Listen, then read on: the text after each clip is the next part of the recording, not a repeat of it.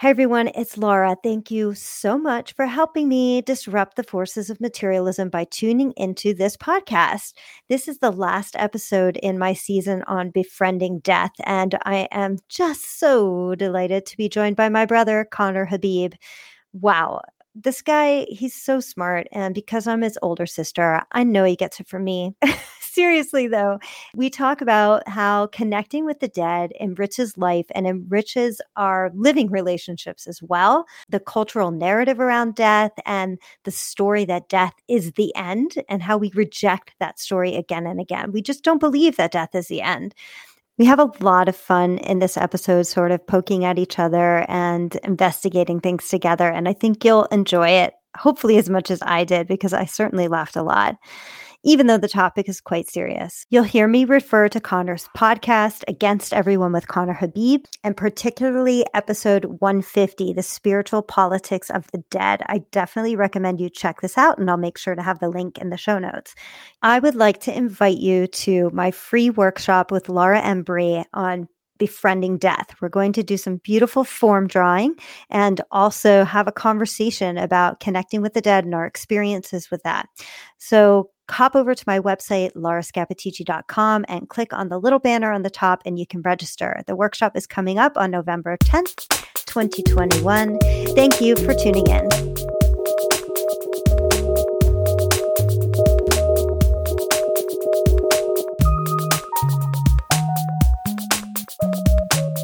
Welcome to That Good May Become with me, Laura Scappaticci, where we learn to illuminate the esoteric in our everyday lives.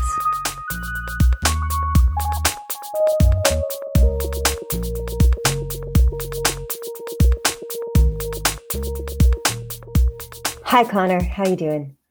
Hi, I'm good.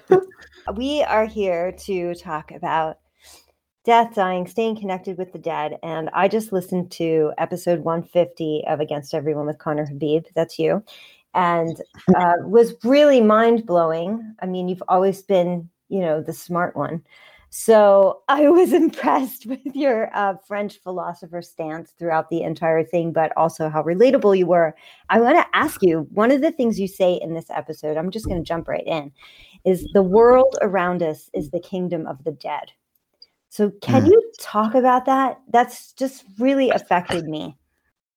Yeah. I mean, there's a lot of ways in which that is true. Um, and one of the sort of the sort of funny ways in which people talk about it is, oh, it's the kingdom of the dead because everything's made out of dead dinosaurs, right? But also, um, or like there's that joke of someone making a plastic dinosaur toy out of oil, which is made from dead dinosaurs.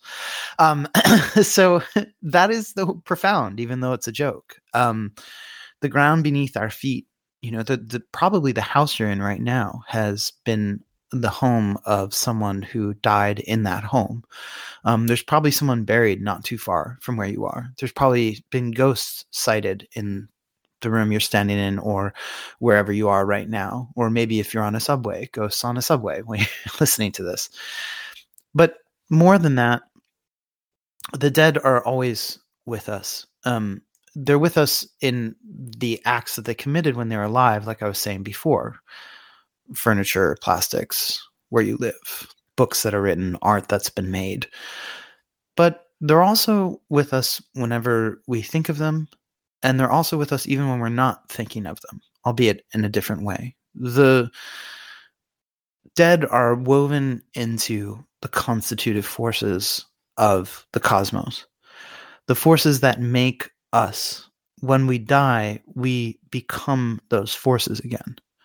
So it's as if um, everything that's streaming towards us to constantly make us to fend off the entropy that would pull our bodies into death and therefore take away the vessel that was our uh, our home um, or our address is woven throughout with the dead yeah, thanks for illuminating that a little further. I really I think it hit me so much when you're talking about like art and poetry and how we read these things and it's like the dead are just in the room with us all the time in in everything we see so i have this painting hanging on the wall that's you know quite old and i know that the person that created that is not here on this planet anymore. And you know there's a blanket on my bed a really old quilt that's there from somewhere in you know pennsylvania dutch country.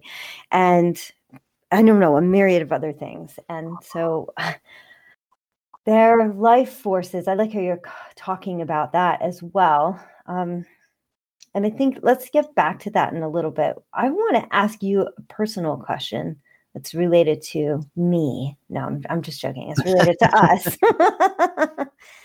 Um, do you so you. yeah go ahead. So me. It's all about me. So do you think we would be maybe you don't consider yourself obsessed with death um, but I think you are. But if you do you think we would be as obsessed with death if we hadn't lost our mom when we were in our 20s? Hmm. Yeah, I don't really consider myself obsessed with death. so this is, this is that moment on the show where I dethrone your notion here. Um, it's just like last time. No, I, I, don't consider myself obsessed with death, but I, but uh, certainly it was important, you know, moment not I mean, abstracted from, if that's possible, the fact that it was our mother dying. Yeah. Um, that encounter with death at an early age, I mean, it kind of, if anything, it made me less obsessed with death. Um, mm. I just mm. was like, oh, okay, like this, this is what happens. Um, I mean, I, I saw mom when the moment before she died. So, you know, uh, what I mean by that for people listening, because I've talked to you about this, I think, but it's like you know, when she died in hospice care in our home, um, or in her home, I guess. What you know, I was in the my bedroom was in the room above the room where she was in hospice care. So I was upstairs and I was in, uh, taking a nap or whatever, and she'd been basically out of it for a while at that point. And you know, and she weighed, I don't know, she was like like 70 pounds or something like that by the time mm-hmm. I mean, she was just tiny. Yeah. And skeletal almost. Um, and she appeared next to the bed and, you know, was just completely composed and had sort of white. I know they're not garments, but they look like garments, like white garments flowing off of her. And, you know, I, I said something to her. She said something to me but I said something to her, which I remember, um, which I can interpret in, in a lot of different ways. And then when she, then our stepfather called from downstairs, who also recently died, died a few weeks ago, but he called from downstairs and said, Hey, would you come down here? I think it's time. And then I went downstairs and she died. Mm-hmm. And um, so while that didn't somehow just cure me of feeling any grief or whatever. And certainly the next year, I walked around in a bit of a haze. I mean, I was 23 at the time. I turned 24 that year, but I you know I was out of it. Um, it's still like changes your life real quick when you're that young and your mother dies. Um, mm-hmm. reprioritizes things, made me a lot nicer. Um, made me think about death differently. It wasn't until much later when someone else in my life died, though, that I became completely, um, what do I say? Um, not convinced, that's not the right word, but just, oh, engaged with the world of the dead and knew that it was not, um, that it wasn't the end or whatever. Because even in that moment with her, with mom, it was like, okay, maybe this is just the moment of the passing into the next phase, and there is a complete and utter wall. And I didn't have a developed, really develop spirituality then either, so I didn't quite understand how to interpret that. I just knew that this event happened, you know. And later I found out people call that a crisis apparition. That's very, very, very common. um, hmm. I don't know so, about that. Yeah, when someone dies and you're not around that. I mean, this is interesting because she was right downstairs, but a lot of times, you know, if someone knows somebody who dies, they, you know, who's, who has just died, say someone dies in an accident or something, the person will see them. Like they'll appear as a phantom or a specter or ghost or whatever in that moment. It's a very common experience. Mm-hmm. um, so i learned that but it still didn't it didn't necessarily change my views of death but it but it lessened the fear for sure mm-hmm. or lessened the obsession in a lot of ways. Um not totally because i had my own sort of brushes with death after that but not yeah. but yeah mm-hmm. So her appearance, which I don't think I heard that story in that level of detail, um, gave you some sort of perspective, a new perspective on what it meant to die, and like that there was something past dying in some way, but you were still under growing in your understanding of what that might be, and. I think you really go into that a bit more when you talk about the inward encounter we have with people that have died. You also talk about, so you just talked about the crisis apparition. In the episode with Michelle Mariscal, we're talking about grief and loss. And one of the things she talks about is her brother um, coming to her and talking to her. So you you had this visual sort of experience. If I I don't know if it was through your actual eyes or some other you know spiritual organ in your mind, but she had this very auditory experience of him. But you talk about the idea of seance and Ouija boards and mediumship and things like that being different than the inward encounter we have with people that have died. Can you say a little more about that inward encounter?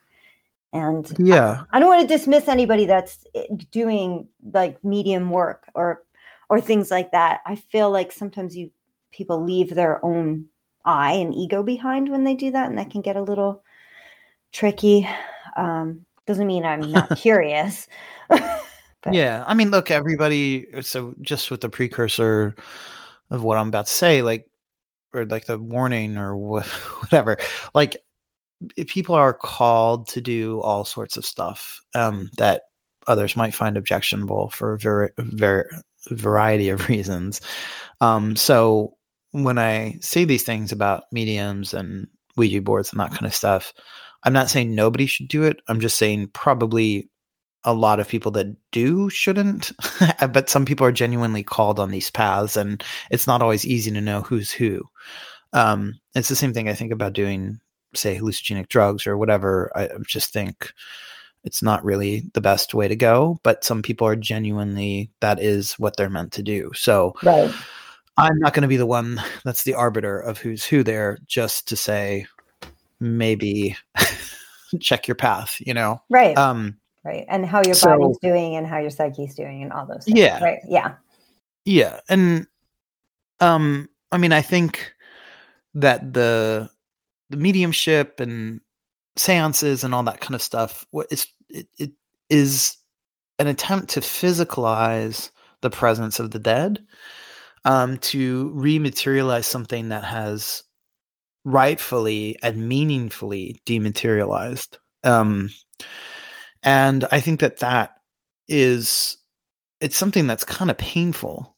I mean think about like maybe let's put it this way like if you have an image of i don't know a dragon or a cat or something like that in your head and it's like really formed there and you really like it okay try to draw it now, some people can really draw well, mm-hmm. but most people will create this really deformed, distorted version of the thing. Or maybe if you're good at drawing, like try to sing a song that you really like and like hear it, you know, sort of squawk out of your maw, you know, because you can't sing well you or whatever like it is. Without it playing in the background when you think you're singing it so great. Like, like yeah, yeah, exactly. whatever. Yeah. You know, like, a, like drawing something from the non-material world and e- even those things do have material aspect a materialist aspect to them because they're images and sounds but trying to draw them into the physical plane always creates a kind of distortion. So imagine now you're taking a living being uh, or a dying or a dead being or an after living being and you're trying to translate it into physical presence it's not going to feel good um, not going to feel good for whoever you're doing that to or with. Mm-hmm. Um, you know, it's a lot of cramming them into stuff. and also allows for a lot to sort of come in with them unless you know exactly how to make that passageway. Mm-hmm. So, I mean, I think that is all tricky business, and that's not to dissuade people from exploring that. And there are certainly people and traditions that can guide you in knowing how to do that. Mm-hmm. But the inner experience yeah, that's much different. I mean, it's different with everything. So of course it's different with the dead as well, where um the presence of them is wed with the presence of you. Um they arrive now. They're always there. Um, but they arrive into attentiveness. Um, or they arrive through attentiveness, or let me just say they're always there but you notice that they're there through the arrival of your own attentiveness. How about that? I mean, it's just like I'm in my room right now. If I bring my attention to this pair of earrings that's hanging up on my jewelry rack, they're much more yeah. there than if I was just looking at the whole thing or having my eyes go around the room. So then I'm there and I'm like admiring them and noticing them and like looking at their qualities. And when you do that, that's when a connection can be very uh, very strong. Is that what you're saying? Yeah. yeah. Okay. Well, yeah. I mean, it's more than that. I mean, it's like if you think it, they've arrived, you know, mm-hmm. or if you think it, if you think their name or their voice, they're already there. It's just sort of like um, the announcement of you knowing that they're there, if that makes sense. Mm-hmm. Yeah. So the name, and and I've talked about this in a few episodes. The name I feel is so important, yeah. and the voice. I have a question for you. Can you still hear mom's voice? Can in you... the way that I can hear anybody's voice in my head, um, it's it's there and also kind of messed up. I can hear certain words. You know, mm-hmm. I mean, I can hear her say my name for sure. Um, uh huh. Nice I can hear certain things, but it's kind of like a if you ever try to do an impression of someone, uh-huh. um, there's or like an accent or something. There's always one word that can lead you into being able to do the accent. So like sometimes I have these kinds of pathway words through which mm. to get, you know, more words. Um, hmm. But what I mean actually, because I'm not saying them out loud and they're not sounds, is uh, more presence, you know. Mm-hmm. Gotcha. Yeah, I, I think that's a nice way to connect with the voice because when I listened to your podcast, I was like, oof, like I don't think I have that. Sometimes I feel like I hear her say something to me, but is it in her voice? And you talk about this later too, which was a little confusing, um, frankly. And maybe you can illuminate that since we're talking about staying connected with the dead right now um, you you basically said when you hear someone's when you hear the dead talking to you, you're talking to them, and when you're talking to them, they're talking to you. Can yeah. you what like what? I mean, I sort of get what you're saying, but I would really have to sit down for about an hour and think about it in more detail because I, I guess I wonder that. I think people wonder that with voices all the time. Like if they, you know, we would call that clairaudience, right? Like if you hear, you hear things, and clairvoyance is when you see things. So if you are, when you hear things, where is it coming from? And people always say, "Oh, that those are the vo- they can be the voices in your head, or are they actual spiritual beings, or what? What do you mean with this with the dead? For I'm not talking about clairaudience or clairvoyance or anything like that. I mean, I'm not talking about when you hear something in your ear, although that could be part of it, but that's not what I was primarily talking about on the episode. Um, I'm mostly just talking about when you hear someone speaking in your head, like when you hear the voice of the dead. So hear is not the correct word, right? Um, but when you encounter the voice of the dead person, inwardly um, especially if when you're tr- when you've made the decision to be evocative um, inwardly and have the conversation what you say to them is them speaking and what they say to you is you speaking and why should that be because well I don't completely know why it should be. I'm not like that level yet. But there's like um but if if you consider that you're doing the work to bring them to you by thinking spoken words to them inwardly. okay, so if inwardly I'm like to my friend Jake who died a couple years ago, if I'm like, "Hey Jake, okay, maybe that's not him, right? Because I'm initiating that."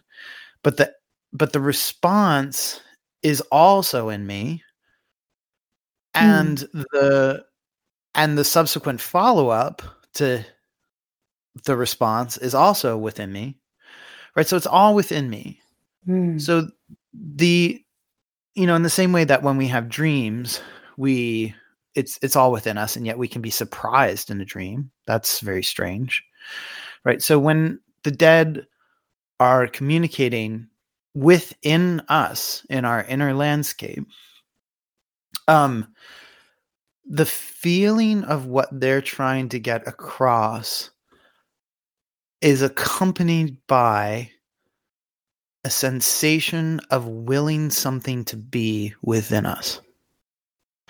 Whereas the automatic that arises in us is just the normal thought process within us. So, in other words, an inner feeling of will connected with the presence of a voice that's what happens when we speak inwardly, but that's the voice of the dead when we've evoked the dead within us.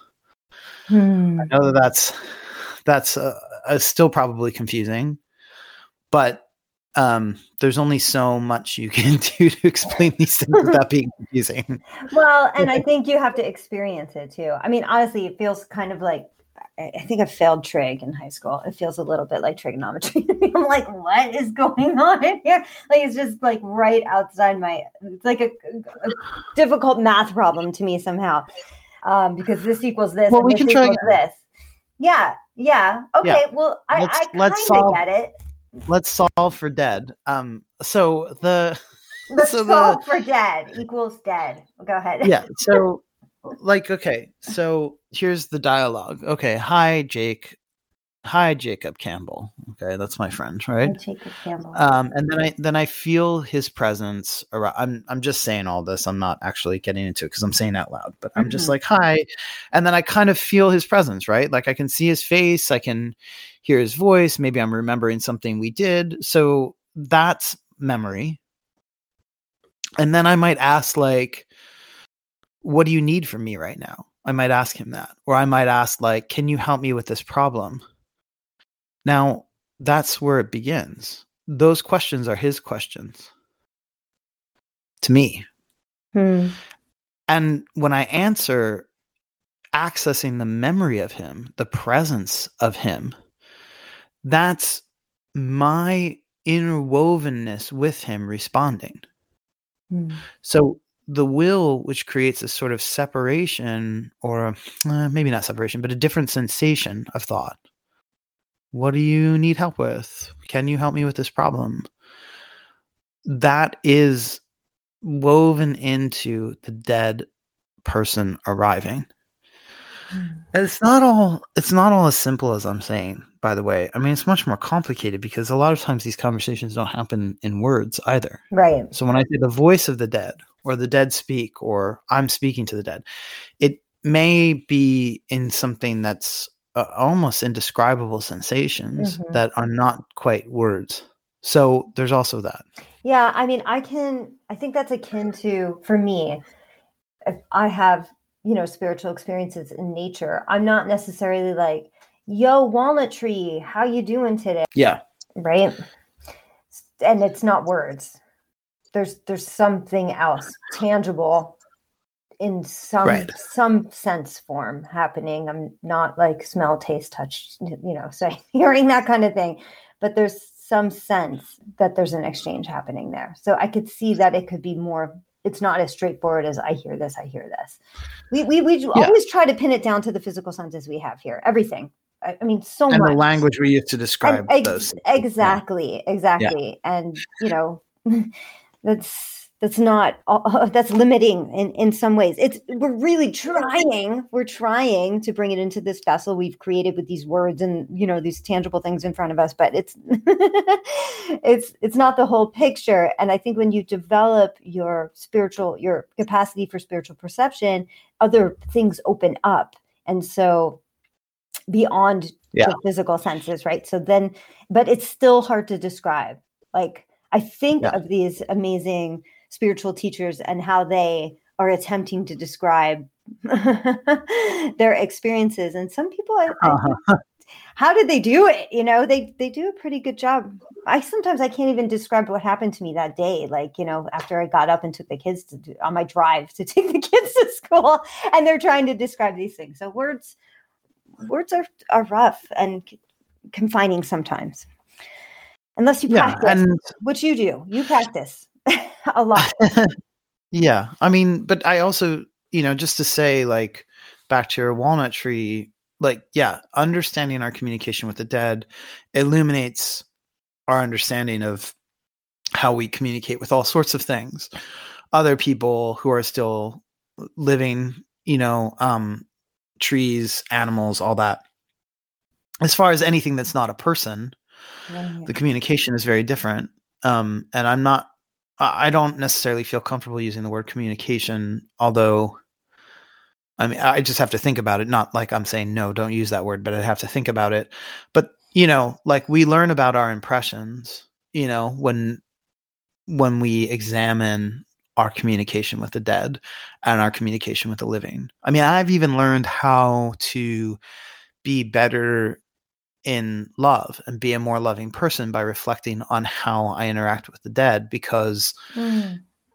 I begin to understand love and relationship as principles that are not constrained by time and space and mm-hmm. therefore start moving away from materialist understanding of what it means to be in love and i learned that from communicating with the dead. Mm-hmm. Um, so you can learn all sorts of things from this communication, and certainly the impression of the walnut tree and its surroundings and the way it's growing and its life and the spiritual beings that inhere in it and the the place where it is its location and your memories of the walnut tree and your memories of eating walnuts if you remember that and all that kind of stuff that all can be helped along by investigating how you relate with the dead and how you communicate with the dead and how they communicate with you.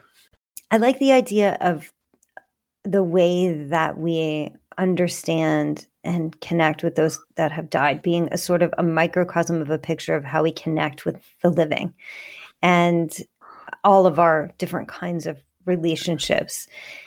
I think if people look at that a bit more, they'll have a better understanding of their own relationships now and um, how they can where their disconnect is where they're where they're rushing where they're taking their time where there's a gap all, all of those things. I was also thinking about how you you talked about you know sort of space and time and there were these cathedrals that people would start in days of yore I don't know exactly what time period, but they would like start them in in it would take 500 years for them to build them. But it didn't matter to the people that started them because they had this devotion or this love to um, having this cathedral built and having it be a place for people.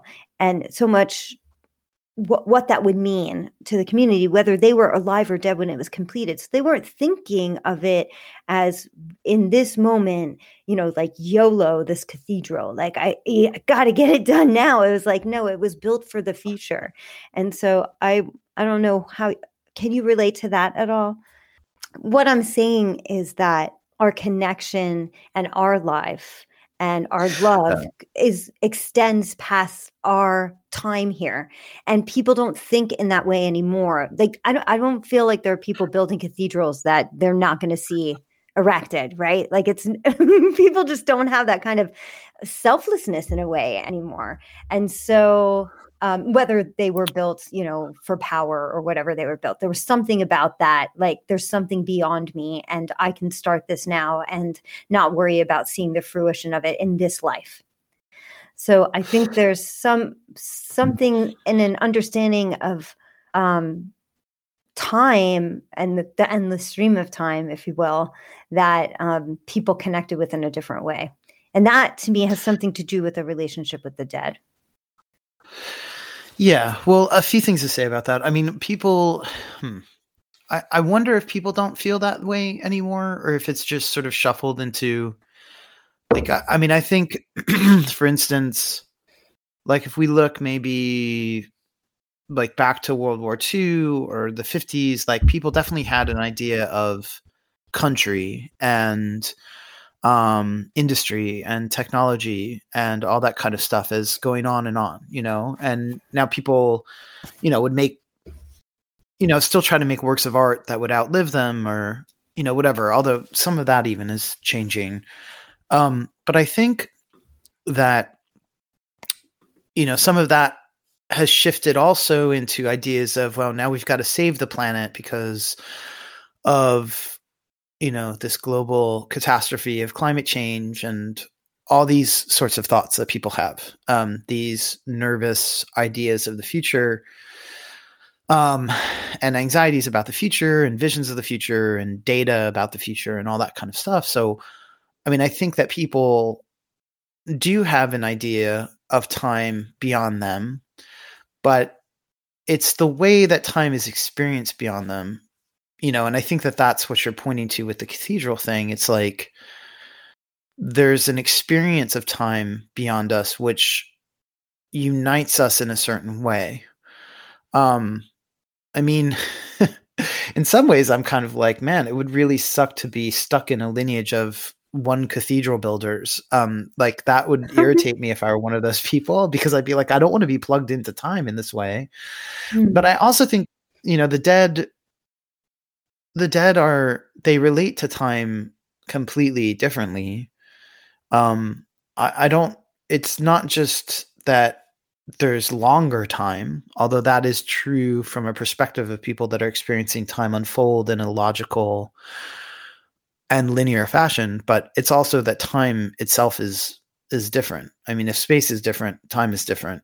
You know, um, and so it's not even like it's longer. It's not even like it's long time. It's actually the the structure of time itself is completely different. And we wouldn't even probably call it time if that's what we saw. Right. Right. It's one of those concepts that we're trying to make material that doesn't really make sense when you try to make it like something we can relate yeah, yeah. to right now. Mm-hmm. I wonder if you can say a little bit more about this concept of we were all already dead because I think that has to do with time in some way too. Uh. And I want to do like a whole season on like reincarnation. Um yeah. Eh, but maybe maybe it'll just be this episode. So let's let's see what happens here. mm-hmm. Well, yeah, I mean I think uh, that's it. Like I mean you just named it. It's like we're all what like we talk about dying as if it's a singular instance, but it's something that happens to all of us many, many, many times. And even if you just wanted to talk about the, you know, from a completely humanist perspective, about the ways that we die to ourselves when we have major life changes, the ways that we die through, you know, the turning over of our cellular regeneration, the ways that we die slowly each day. Um, I mean, I think that it's kind of undeniable that death is always a part of us. I mean, it, it's it's funny to think that there's a skeleton in you. you know, like that's just weird that there's a walking skeleton just hanging out inside your flesh, you know, mm-hmm. and you couldn't live without it and it couldn't move without you. And you know, we we and we and also, you know, psychoanalytically like um Freud and a lot of other psychoanalysts sort of point to this idea that death is your own death is your pro your, your death is your project So your own death is a project that you're constantly working on. Every single little move is your unconscious leading you towards the way you're going to die. Um, all the all the little moves you make, whether it's how you eat, where you decide to go, who you're in relationship with, you know, the way you decide to cross the street, the the seasons that you uh, of the place that you live in, all that kind of stuff. Your death is your project, and you're working on it until it happens, and it's your only project. Everything else is uh, uh, everything else is in service of that project. Now, I don't, I wouldn't go so far as to say that, but it's interesting to think about so in that way, you're also always dying and you're always working on your own death. But reincarnation is the spiritual principle of, you know, um, the death event occurring again and again to all of us, um, where we all undergo an extremely meaningful event of dying, of losing the conditions of who we are um, or who we think we are and having those conditions replaced with new conditions um, on a huge scale, on an almost a scale that almost seems like it's everything, but it's not everything. It's almost everything. Mm. it's everything. We could put it that way. Mm. Um, and then sort of reassembling, regathering the um, the carnations, mm. regathering all the flowers that we need to make the bouquet, and then we become it again. Um, I always thought that was funny that carnations were like the death flower. Um, oh my god! Incarnation, reincarnation. That but, is interesting.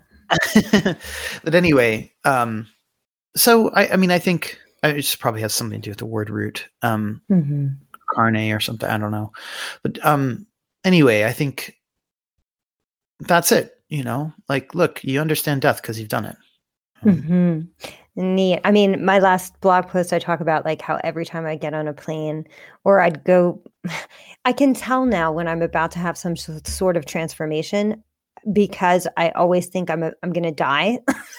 so I'm like, oh my god, this is this is going to happen, and, and I'm like, oh no no wait, that means that like something some huge transformation is going to happen if I start to get this like death anxiety going on. Um, so yeah, yeah. yeah, we do. We die all the time. Uh, I'm wondering about okay, so we have the word re- uh, reincarnation, but I'm also thinking about resurrection. I, I, I haven't put those two together until you're just talking about how we die and come back and we die and come back. What are what's the relationship with those for you? I mean, are they the same thing? Right. Are they different? What's yeah, I'm sure that there's a there's a continuum. You know, um, I think it's Valentin Tomberg writing anonymously in Meditations on the Tarot, who writes about the connection between forgetting, sleeping, and death, and how those are all on a continuum. And resurrection and reincarnation and waking and remembering are probably all also deeply related. I don't exactly know how. Um, I, w- I just want to go back to your transformation comment first and then see if I can move more towards your second question, which is you know, again, my friend Jake, when he died, he was same age as me, childhood friend, and he found out he had pancreatic cancer at 43. Um, and right around the same time he found out his mom had cancer. So it's just really intense moment because they couldn't hold the grieving for each other, you know? And um anyway, he he called me and told me and I was like, okay.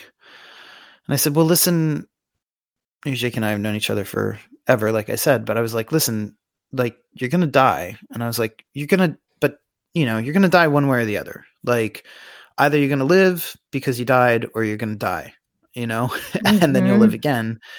But um, you know, are you ready to do all the things that you would do to completely change your life to take on this cancer thing that's happening for you, this event that's happening for you. And he wasn't, you know, um, he didn't want to. And he was like, I don't know, I need to think about it. And that's not to say, okay, if he if he had done that differently, he would have lived um in, you know, this this sort of living world. I don't I don't know. But you know, that is certainly one way that people take on the challenge of having of finding out that they have cancer you know especially if they're young like he is for a sort of older person's quote unquote cancer so i think um the transformation event uh, this isn't to scare you but the transformation Oh, event and the death event can walk hand in hand Yeah. you know like Yes. um and you know that so i think in that way that's also a way in which this connection between resurrection you know? Like maybe transformation is you know sort of like pre-resurrecting yourself before you die or something like that. Um or you know pre killing yourself before you Mm. die so you can be reincarnated real quickly before you have to go through bodily death. I don't know. Mhm, mhm. Yeah, I think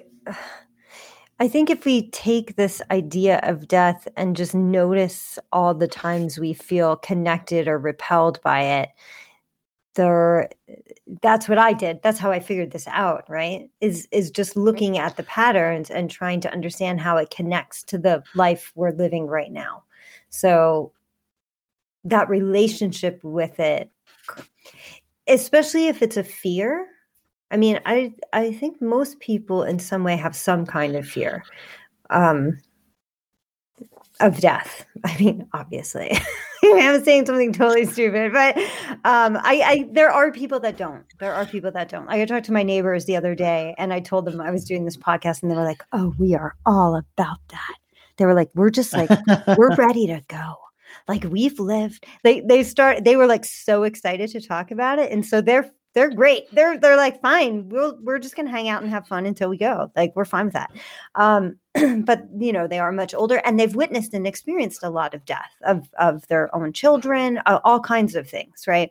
So i i wonder if this this cultivation of a relationship illuminates other patterns and Hmm. yeah. Yeah, I mean, I think Yeah, okay. So here's another one of those moments. I love basically for everyone who's listening, like my sister basically having me on the show so I can be like, yeah, all that that you just said, I don't agree with it. Um I this is our whole life okay like i'm not No, I- um, unaccustomed to this Conner go for it all right. Yeah, I don't think people are afraid of death. Um I don't think Hmm. almost anybody's afraid of death. I think that one of the reasons this you know this whole Ernest Becker cult yes Um, yes. you know of oh we're everything we do is because we're afraid of death um and that somehow that is supposed to be a psychoanalytic insight. Well actually the psychoanalytic insight i like more is that no we're always working on our own deaths. I i think we're, and so and so we tend not to think about death. We tend to avoid it. We don't want to talk about it blah blah blah. Like i think actually we mostly don't think about our own deaths because we know that it doesn't happen. Like we, we know that we're reincarnated. We know deep within us that when we die we transform that that's a death event. The thing that we're scared of is the cultural narrative around death. That the story not only is the story meant to frighten us but and so in some ways we're actually just afraid of the content of the story but we're afraid that someone would tell us a story that death is the end. And that that is a kind of black magic story that is um, reduces us to materiality. And that we don't want to constantly touch that black magic. Like it's not good for us to just keep touching and touching and touching this thing that's like you are an object oblivion after your system failure occurs you know? Um, computer gets turned off the end. And i think that we don't want to encounter that. So i think that's part of what we're afraid of and rightfully so and we don't want to touch that go near it too often. It's fine to think about sometimes. And i certainly think that people who like my my friend Caitlin Doughty, she, she writes about death. She's part of this death positive movement, and she would mostly, for most of her life, I, I don't exactly know where she's at with it now, but describe herself as you know a secular humanist, probably an atheist. I don't know, maybe an agnostic, but she helps people come up with a positive attitude towards death. So we can certainly come up with a positive attitude towards death, even thinking, well, this is the end of all the conditions we know about ourselves. But we don't have to um but but that doesn't necessarily mean doing the work of saying nothing happens after you die. I think most of us know something does. Well, and this is why I actually agree with you, Conner. Um, I agree with Okay. you because Uh, we'll see about that. you're going to be like, I don't agree with your agreement with me. no, but because when I think about entering a spiritual conversation with someone, this is an entry point that is so easy. This is a place like I'm not going to come in and be Yeah. like, "Oh yeah, have you heard about the hierarchies and or have you um experienced the, you know, clairvoyant blah blah blah." If I'm like, "Yeah, oh, you lost somebody." And they're like, "Yeah, I, I still like you know, whenever I see um, a hummingbird, it's that person talking to me mm-hmm. like every time. So I think that it is, it's, we don't want to approach this narrative of computer off, game over, totally done, annihilation, nothing, because we don't believe it. We just don't believe it. We, we have experiences that counteract it, that are spiritual experiences all the time and almost everybody. I don't, I really don't know please call me or email me if you're that person that has not had anything because there's almost always something. Yeah. That's beautiful. Yeah. And even if you haven't had it, someone probably has had it around you. So Right. it doesn't matter. But I but yeah, you're right. Death is death is one of the great um I mean the, everything can be a portal into mystery, but death is obviously death, sex and love are Mhm. probably the ones, you know, that everybody relates to as mysteries in one way or another. Mhm, Definitely. okay. So I think we've covered a lot of material actually. um, gotten in a few little scuffs. And so probably our, our time is coming to an end. Maybe we could, at this point, share a poem. I know that you have one ready. So I'm just going to turn it over to you. But wait, first, is there anything you didn't get to say that you want to say about this topic? Hmm. Yeah, I mean, I think one of the things that I say on that episode, The Spiritual Politics of the Dead, is that, like, in the death realm is where communism actually exists in its real form because Hmm. everything is being drawn upon, shared, and intermixed with and intermingled in like a very real and beautiful way there.